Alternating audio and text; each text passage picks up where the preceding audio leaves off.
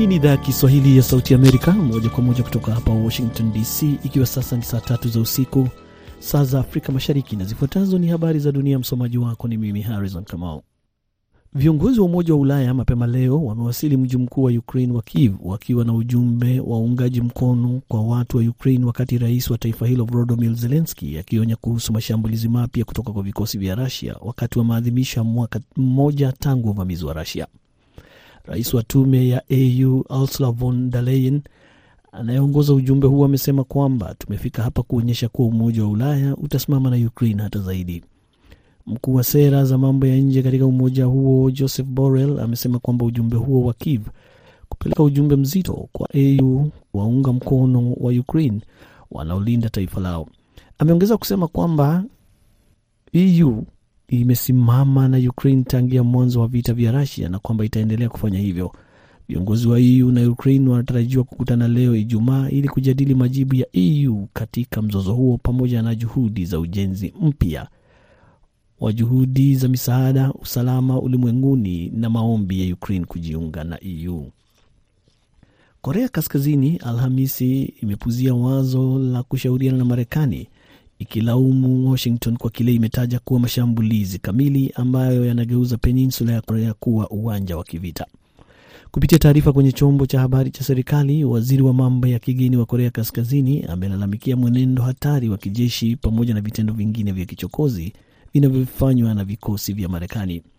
Taarifa hiyo imetolewa siku moja tu baada ya Marekani na Korea Kusini kufanya mazoezi ya pamoja ya angani ya ndege za kurusha mabomu ya masafa marefu aina ya USB 1B pamoja na zile la stealth kwenye bahari ya Yellow Sea karibu na ufuko wa magharibi mwa Korea.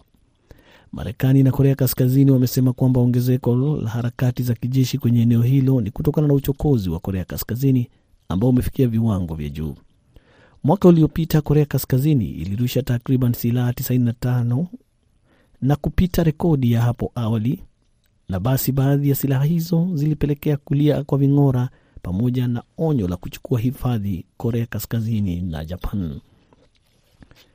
Unaendelea kusikiliza idhaa ya Kiswahili ya Sauti Amerika moja kwa moja kutoka hapa Washington DC kupitia 107.5 FM Nairobi, Kenya. Kampuni ya mafuta ya Shell mapema leo imetangaza faida kubwa ya dola bilioni 40 katika kipindi cha mwaka mmoja uliopita. Ni mwaka uliokumbwa na misukasuko kutokana na vita vya Ukraine vilivyosababisha kupanda kwa bei za mafuta na kwa hivyo kutoa nafasi ya kampuni hiyo kujipatia faida kubwa ya kihistoria kwa wamiliki hisa. Faida hiyo kubwa kwa kampuni hiyo ya Uingereza imeongezeka maradufu ikilinganishwa na mwaka uliotangulia, ikiwa sawa na faida ya kampuni hasimu ya Marekani iliyotangazwa mapema wiki hii na kwa hivyo kuibua umuhimu wa serikali kuongeza kodi kwa sekta ya mafuta. Shell pia imetangaza faida ya dola milioni 9.8 kwenye robo ya mwisho ya mwaka, nyingi ikiwa ni kutokana na uuzaji wa gesi ya kupikia na kwa hivyo kupita makadirio ya wachambuzi ya dola bilioni 8. Faida ya sasa ya karibu dola bilioni 49 imepita ile iliyokuwa imevunja rekodi hapo awali ya dola bilioni 31 mwaka wa 2008. Ufilipino imetangaza hatua mpya ya kuimarisha ushirikiano na Marekani kwa kufungua vituo vinne zaidi vya kijeshi huku ukiwa na wasiwasi wa kuongezeka kwa ushawishi wa China. Hatua hiyo mpya inafikisha jumla ya vituo tisa vya kijeshi vinavyoweza kutumiwa na jeshi la Marekani nchini humo na imekuja wakati waziri wa ulinzi wa Marekani Lord Austin akikutana na wakuu wa jeshi pamoja na maafisa wa ngazi ya juu wa usalama wa taifa.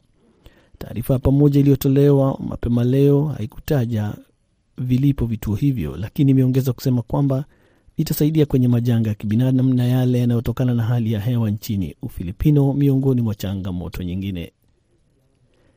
Hizo zilikuwa habari za dunia kutoka Washington DC. Jina langu Harrison Kamau, napokaribisha kwa kipindi cha Kwa Undani. Kumbuka kwamba vipindi vyetu pia inapatikana kupitia mtandao wa www voa Hii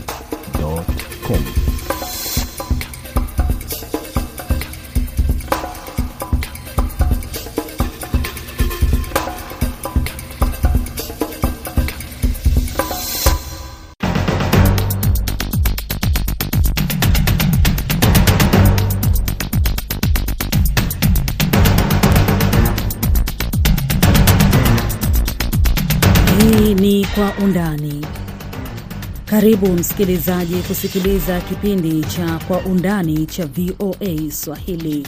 Mada tunazoangazia hii leo ni pamoja na mataifa ya Afrika Mashariki namna yatakavyofaidika na uchimbaji mafuta kutoka nchini Uganda, na mada nyingine ni kuhusiana na mkutano wa rais wa Somalia Hassan Sheikh Mohamed na viongozi wa nchi jirani katika juhudi za kulitokomeza kundi la Al-Shababu nchini Somalia. Naitwa Mkamiti Kibayasi, karibu tuwe pamoja.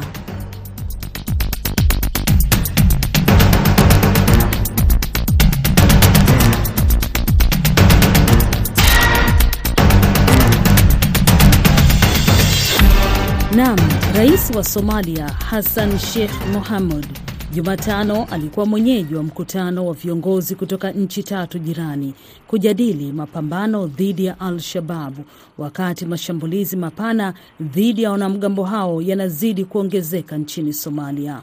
Viongozi walioshiriki katika mkutano huo mjini Mogadishu ni Rais William Ruto wa Kenya, Ismail Omar Guelle wa Jibuti na Waziri Mkuu wa Ethiopia Abiy Ahmed. Katika mkutano wao wamekubaliana kutoa msukumo wa mwisho wa operesheni za pamoja katika maeneo ambayo bado yako chini ya magaidi ili kuikomboa kabisa Somalia nzima kutoka kwa kundi la Al-Shababu. Ili kufahamu haya kwa undani zaidi, ni naye mchambuzi wa siasa za kimataifa ni Profesa David Monda kutoka chuo kikuu cha New York katika jimbo la New York hapa nchini Marekani. Profesa Monda, nini tathmini yako katika mkutano huu ambao umewashirikisha viongozi wa nchi jirani katika kukabiliana na kundi la Al-Shababu nchini Somalia?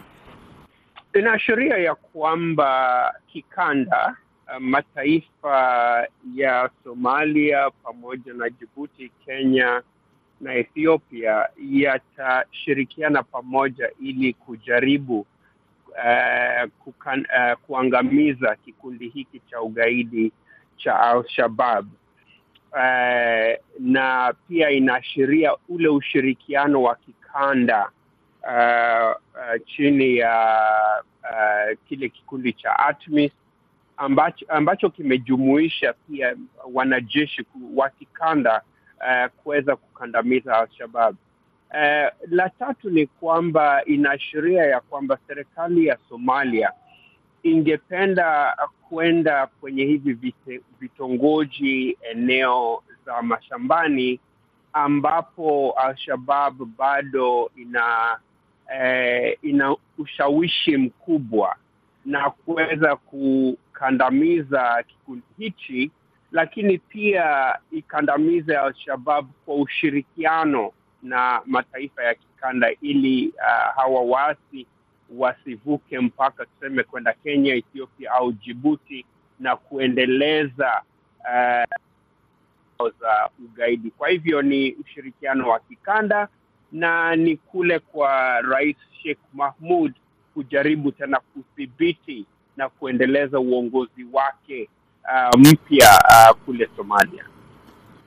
Lakini ifahamike kwamba rais wa Somalia Hassan Sheikh Mahmud alitangaza vita kamili dhidi ya wanajihadi hao pale alipoingia madarakani hapo mwaka jana, na alitoa wito wa Wasomali kusaidiana pamoja ili kuweza kutokomeza kundi hili. Kwa nini unadhani inakuwa ni vigumu zaidi kutokomeza kundi hili ambalo linaonekana ni dogo lakini lina nguvu ndani ya Somalia na hata kuleta hatarishi katika nchi jirani? Ni vigumu kwa sababu nyingi, na ndavitaja vichache hapa. La kwanza ni kwamba ugaidi ni jambo ambalo ni vigumu kuithabiti, eh, kuithibiti. eh, mlipuko wa bomu kwenye msongamano wa watu, kwa mfano Mogadishu, Eh, ni vigumu kwa polisi au jeshi kuwa kila pahali kila wakati. Kwa hivyo hivi vikundi vya ugaidi vinatumia nafasi hiyo kuweza kuendeleza ugaidi.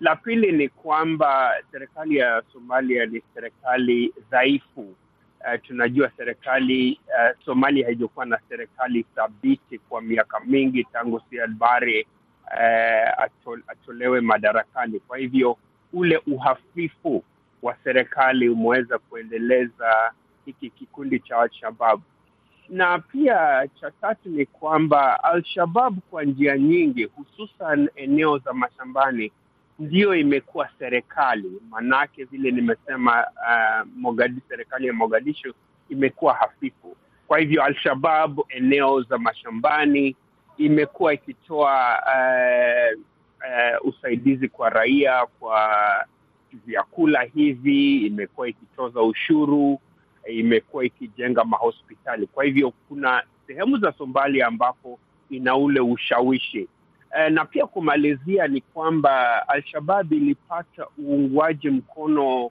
zaidi vile ambapo uh, mwaka wa elfu mbili na na sita ambapo Ethiopia ilivamia Somalia. Al-Shabab ilionekana kama sio kikundi cha ugaidi, lakini ni wanaharakati wa kuweza kuendeleza nafsi ya Somalia, kukomboa nchi.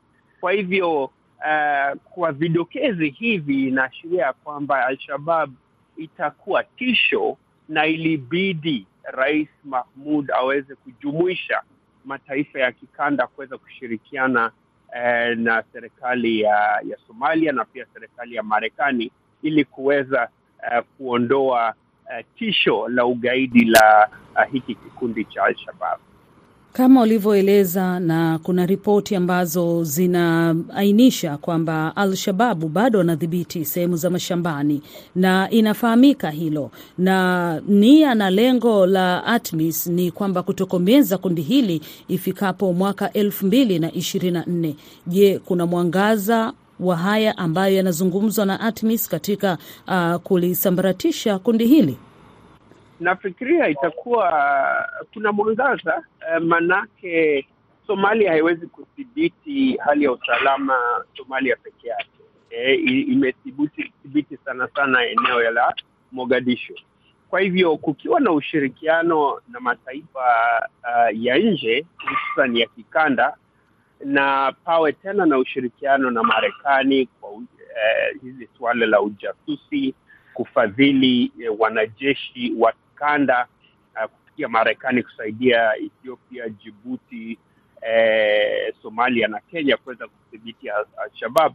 Nafikiria itaendeleza jitihada za kuweza eh, kudhibiti kikundi hiki, lakini nikisema hivyo lazima pia nitoe uh, nitoe dokezi hili na kusema ya kwamba hatuwezi kusisitiza pe, uh, uh, visingizio vya kijeshi peke yake. Kudhibiti Al-Shabab itabidi uh, kuwe na uh, jeshi, lakini pia kuwe na mswada wa kuweza kuwa na serikali ya umma kuweza kusaidia wananchi kwa njia ambazo haifanyi wakati huu serikali ya Somalia, kuweza kuwaletea maji kwa mfano, kuweza kuhakikishia usalama wao ili alshababu isiingilie kati na kujaribu kuwahakikishia usalama wa, uh, usalama wa wananchi. Uweze serikali ya Somalia iweze eh, kuendeleza miundombinu ya kijamii eh, na pia biashara kama biashara, kama barabara hivi na miundombinu mingine. Kwa hivyo isiwe tu kusisitiza eh, eh, mfumo au uh, mwelekeo wa kijeshi, lakini pia serikali ya Somalia lazima pia isisitize kuweza kuwatolea huduma wa Somali ambao wako mashinani Uh, mashambani ambao hawapati usaidizi wa serikali.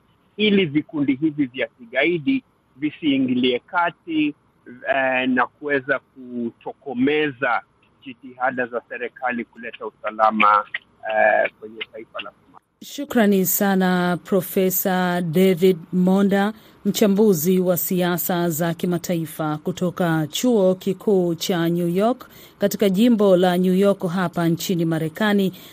Naitwa Mkamiti Kibayasi, na sehemu ya pili ya Kwa Undani tutaangazia kuhusiana na faida katika nchi za Afrika Mashariki kufuatia uchimbaji mafuta kutoka nchini Uganda. Utakuwa naye Jason Nyakundi.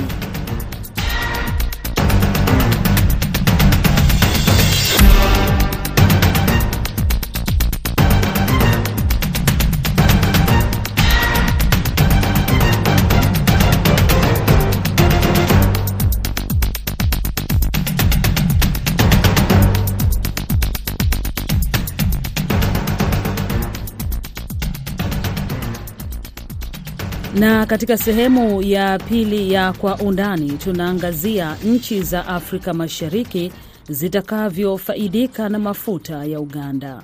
Uganda siku ya Jumanne iliagiza vituo vyake vya kwanza kati ya vinne vya mafuta vilivyopangwa kuanza kuchimba kisima cha kwanza cha uzalishaji, hatua muhimu wakati nchi hiyo ikikimbia kufikia lengo lake la uzalishaji wa kwanza wa mafuta hapo mwaka 2025 baada ya kucheleweshwa kwa muda mrefu. Nchi hiyo ya Afrika Mashariki iligundua akiba ya kibiashara ya mafuta ya petroli takriban miongo miwili iliyopita, lakini uzalishaji umekuwa ukiakhirishwa mara kwa mara. Ni kutokana na ukosefu wa miundombinu kama vile bomba la mafuta. Mpango wa leo unaonyesha umuhimu wa rasilimali hii kwa uchumi wa Uganda na nchi jirani na pia kile Uganda inapaswa kujifunza kutoka kwa nchi zenye ustawi wa kiuchumi ambazo zimetumia mafuta kujiendeleza. Tunajiunga na mwandishi wetu Jason Nyakundi kutoka Kenya. Uchimbaji wa mafuta umeanza katika mradi unaoendeshwa na Wachina nchini Uganda, na taifa hili la Afrika Mashariki linatarajia kuanza uzalishaji ifikapo mwaka 2025. Msemaji wa wizara ya nishati na maendeleo ya madini ya Uganda, Solomon Mujita, alisema kuanza uchimbaji huo katika kitalu cha Kingfisher wilayani Kikube ni hatua kubwa ya kuelekea kufikia uzalishaji wa mafuta wa kiwango cha kibiashara. Kampuni ya China National Offshore Oil Corporation ndio inasimamia mradi huo, na Uganda inakadiria kuwa na akiba ya mafuta inayoweza kuwa angalau mapipa bilioni 1.4. Kutokana na kuanza kwa mradi huo, Rais Yoweri Museveni Alhamisi iliyopita alitoa mustakabali mzuri kwa uchumi wa Uganda ambao alikadiria kukua kwa mabilioni ya dola kwa muda mfupi. Profesa Kitojo Waitengele ni mtaalamu wa diplomasia ya uchumi huko Tanzania, na kwanza nimemuuliza kuhusu manufaa yatakayopatikana kwa Uganda na majirani zake kutokana na rasilimali hii ya mafuta. Jambo la kwanza, biashara za ukanda ni biashara nzuri kwa maana ya ule ukaribu kijiografia. Hebu fikiria kusafirisha mafuta kutoka Dubai mpaka Tanzania au Kenya. It's very expensive kwa sababu ya ule umbali eh? Na huo umbali huo, miundombinu inayotumika kusafirisha ndio inayofanya hata gharama ya mafuta ikaongezeka. Sasa wenzetu Waganda mafuta tu wako hapo jirani, yaani sisi kwetu Tanzania ni kama iko mkoa tu wa jirani, na nyinyi pia vile vile mkoa jirani, kwa usafirishaji wake unakuwa rahisi zaidi. Na sasa kama sisi Tanzania, kama unaofahamu, kuna bomba la mafuta eh? na hili bomba la mafuta huo ni miundombinu ambao una, utakuwa unasafirisha mafuta kwa bei nafuu. Kwa hiyo ndio maana sisi wengine e, tunafurahia wenzetu kugundua mafuta kwa maana kwamba sio wao tu watanufaika, lakini hata sisi Tanzania bara pia tutanufaika. Kwa hiyo itakuwa na manufaa kwa nchi zote zinazozunguka Jumuiya ya Afrika Mashariki. Na sasa kwa sababu sisi tuna tuna upendeleo fulani wa kikodi na usio wa kikodi, huwezi kujua upendeleo huo sisi tunaweza tukanufaikaje sisi majirani pia kwa hayo mafuta. Naona neema imewajia Waganda. Hilo ni jambo la kwanza ambalo hatuwezi kulikataa kulingana na umuhimu wa mafuta katika kukuza uchumi na jinsi ambavyo kimsingi Afrika kwa jumla, hasa sisi Afrika Mashariki tumekuwa tuki, tukiumizwa na mabadiliko ya bei za mafuta na nini. Kwa hiyo ninaona neema imekuja kwa Uganda na sisi ambao tunamzunguka, tuna, tuna lakini kwa tahadhari kubwa ya ile laana ya kuwa na rasilimali ambayo inaziandama nchi nyingi ambazo zinagundua rasilimali ya muhimu kama hiyo.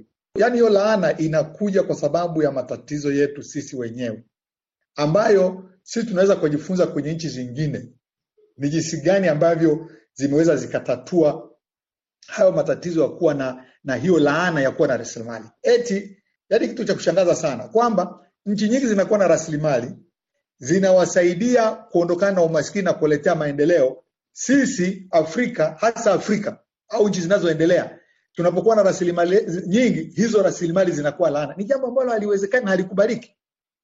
Kwa lazima kuwe, tuwe na mikakati sasa kuangalia ni nini chanzo cha hiyo laana na tunawezaje kuondoka na hiyo laana, kwa sababu kama unavyoona Zanzibar kuna uwezekano wa mafuta, Tanzania bara kuna uwezekano wa mafuta, nafikiri hata Kenya kuna uwezekano wa mafuta. Kwa hiyo inakuja na tumeshajifunza kuona hata hayo madini tu tulio nayo jinsi ambavyo ni laana kwetu.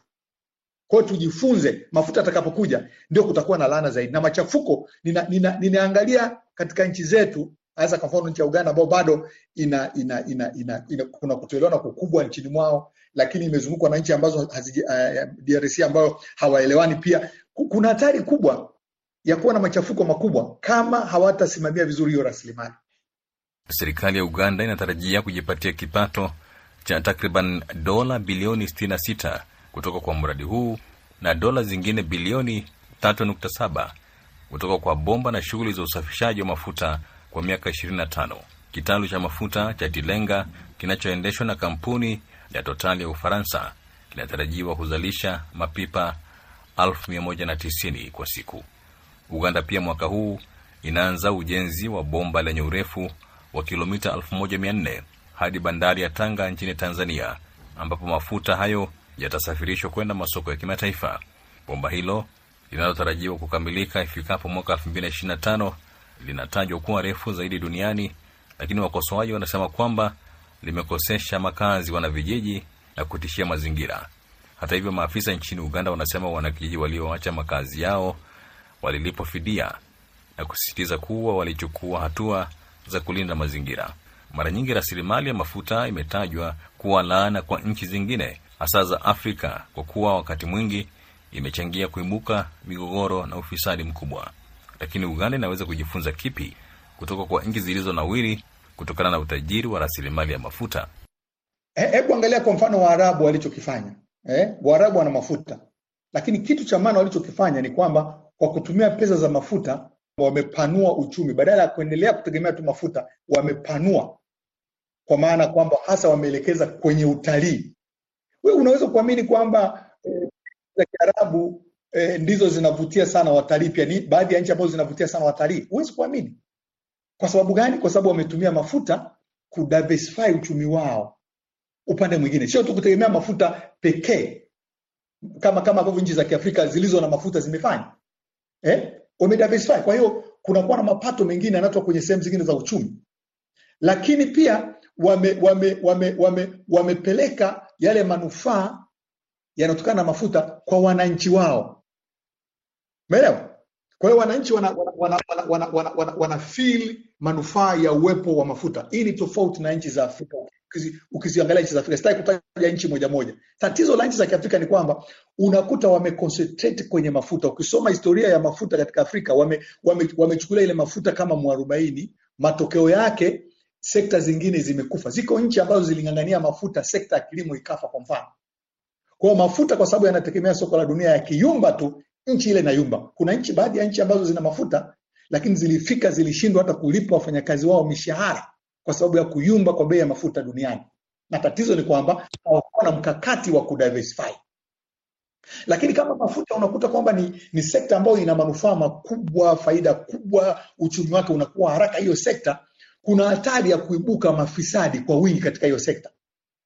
Kuna hatari ya kuingia mikataba mibovu ambayo mikataba ile haiwanufaishi wale wenye mafuta, inawanufaisha wachimbaji wa mafuta. Kwa hiyo unakuta nchi ile hainufaiki. Ndio maana nasema inabidi kusimamia vizuri, na haya ndio matokeo. Kama tunakuwa na mikataba mibovu katika vitu vidogo vidogo ujenzi, je, katika katika bidhaa muhimu kama mafuta unategemea nini? Hawa jamaa wanapenyeza tu ngawira, mnaingia mikataba mibovu, mnapewa kapasenti kadogo ambako hakaeleweki. Haka kwa hiyo mafuta yanachimbwa, anayenufaika ni mchimbaji badala ya mwenye mafuta. Kwa haya mambo haya ndio key areas ambazo zinafanya sisi tunakuwa na mafuta lakini hatunufaiki. Lakini wengine kama nchi kama Norway, nchi zingine kama kama Urusi kule ambazo zina mafuta zinanufaika nao kwa sababu zinasimamia hiyo rasilimali ya mafuta. Pesa zinazopatikana zinatumia kudiversify uchumi, zinatumika kupeleka kuwafikia wananchi kwenye mambo ya bima afya, kwenye mambo ya, ya, ya, ya, ya, ya elimu kwa watu wake, kwenye mambo ya ya, ya, ya, ya, ya kuwasaidia wale maskini kwa njia moja au nyingine. Kwa hiyo unakuta watu wanafeel wapo mafuta katika maisha yao. Afrika sivyo ilivyo. Kitalu cha mafuta cha Kingfisher kina upana kuanzia mwambao wa ziwa Albert mpaka kilomita tatu ndani ya ziwa. Wanaharakati wanahofia mafuta yanaweza kumwagika kwenye ziwa au vijiji vilivyo karibu na kuhoji jinsi taka kutoka kwa mradi huo zitakavyothibitiwa. Rais wa Uganda mwaka jana alikasirishwa na azimio la bunge la Umoja wa Ulaya lililoitaka jumuiya ya kimataifa kutoa kile walichokitaja kwamba ni shinikizo kali kwa mamlaka ya Uganda na Tanzania pamoja na waendeshaji wa mradi huo na wadau kulinda mazingira na kukomesha shughuli za uchimbaji katika maeneo yanayolindwa ukiwemo mwambao wa ziwa Albert. Bunge la Umoja wa Ulaya lilikuwa limeonya kwamba mradi huo wa bomba uliwaweka watu laki moja katika hatari ya kuhama bila fidia ya kutosha. Mamlaka za Uganda zinaona bomba hilo kama nguzo ya maendeleo ya kiuchumi na kudai kwamba utajiri wa mafuta unaweza kuwaondoa mamilioni ya watu kutoka kwenye umaskini. Uganda inakadiria kwamba ina mapipa bilioni 6.5 ya mafuta ghafi ya ziwa Albert, lakini ni mapipa bilioni 1.4 pekee yanayoaminika kupatikana. Wafahamu kwamba e, mafuta kupatikana sio mwarobaini, na ndio maana nilipenda Museveni alipoeleza kwamba bado tunahitaji kujenga viwanda vya kuongezea thamani, yaani pesa tunazozipata kutoka kwenye mafuta ziende kujenga viwanda vya kuongezea thamani yale key crops ndani ya Uganda: chai, kahawa, e, bidhaa za mbao, e, samaki na kadhalika na mahindi, kuziongezea thamani ili nazo ziongezee mchango wake, badala ya kusema kwamba kwa sababu tumepata mafuta na mafuta yanaleta pesa nyingi, basi tukae tutulie, tujue kwamba tunapata hela kutoka kwenye mafuta. Hilo jambo la kwanza. Jambo la pili ni usimamizi uzuri wa, wa mikataba kila mkataba upitiwe katika hatua zinazostahili, sio kuwachia watu wachache. Ah, kama ambavyo ipo kwenye nchi nyingi za, za Afrika Mashariki, mikataba ile ifikishwe mpaka bungeni, watu wajiridhishe kwamba hivi tunakuwa na manufaa gani, kama wakati fulani Mugabe alivyokuwa anawaambia wawekezaji, nyinyi mnakuja tu na, na koleo alafu mnachukua sehemu kubwa. Hapana, mimi nataka nusu kwa nusu, kama Mugabe alivyofanya, kama Magufuli alivyokuwa anafanya kwa wawekezaji. Wakija mnaangalia vizuri ili muone kile mtakachonufaika na muhakikishe pesa zile pia zinaendea yale makundi makundi yaliyotengwa. Na watu wakijisikia kwamba wao wananufaika, hawatapigana. Watu wanapigania rasilimali hizo hizo. Kwa yako mambo kibao ambayo Uganda inaweza kujifunza, badala tu ya kuchekelea rasilimali hiyo, wajifunze kutokana na wale, wale walioshindwa wenzetu, kama nchi hizo ulizozitaja. Huwa sipendi kutaja sana nchi, lakini jifunze pia kwenye nchi ambazo zimefanikiwa, zinakuwa na rasilimali nyingi, lakini zinafanikiwa. Lakini jifunze kwenye nchi ambazo zinakuwa na rasilimali nyingi, alafu zinashindwa kwa sababu wanaita laana ya kuwa na rasilimali nyingi. Jumuiya ya Afrika Mashariki ni miongoni mwa jumuiya za kiuchumi zinazokuwa kwa kasi zaidi duniani. Kipindi cha kabla ya COVID-19 kulishuhudia Tume ya Uchumi ya Afrika ikibaini kwamba Afrika Mashariki ndio uchumi unaokuwa kwa kasi zaidi ikilinganishwa na kanda zingine barani. Uganda pekee inakadiriwa kuwa na takriban asilimia sufuri nukta mbili ya jumla ya akiba ya mafuta duniani. Nchi hii inajivunia mapipa bilioni mbili nukta tano ya akiba ya mafuta yaliyothibitishwa ikishika nafasi ya 31 duniani. Akiba hii pia ni zaidi ya mara mia mbili ya matumizi yake ya kila mwaka, hali ambayo itaifanya ipate faida kubwa kutokana na mauzo ya nje. Shukrani sana Jason Nyakundi kwa ripoti hiyo ya kwa undani zaidi iliyoangazia nchi za Afrika Mashariki namna zitakavyofaidika na mafuta kutoka nchini Uganda.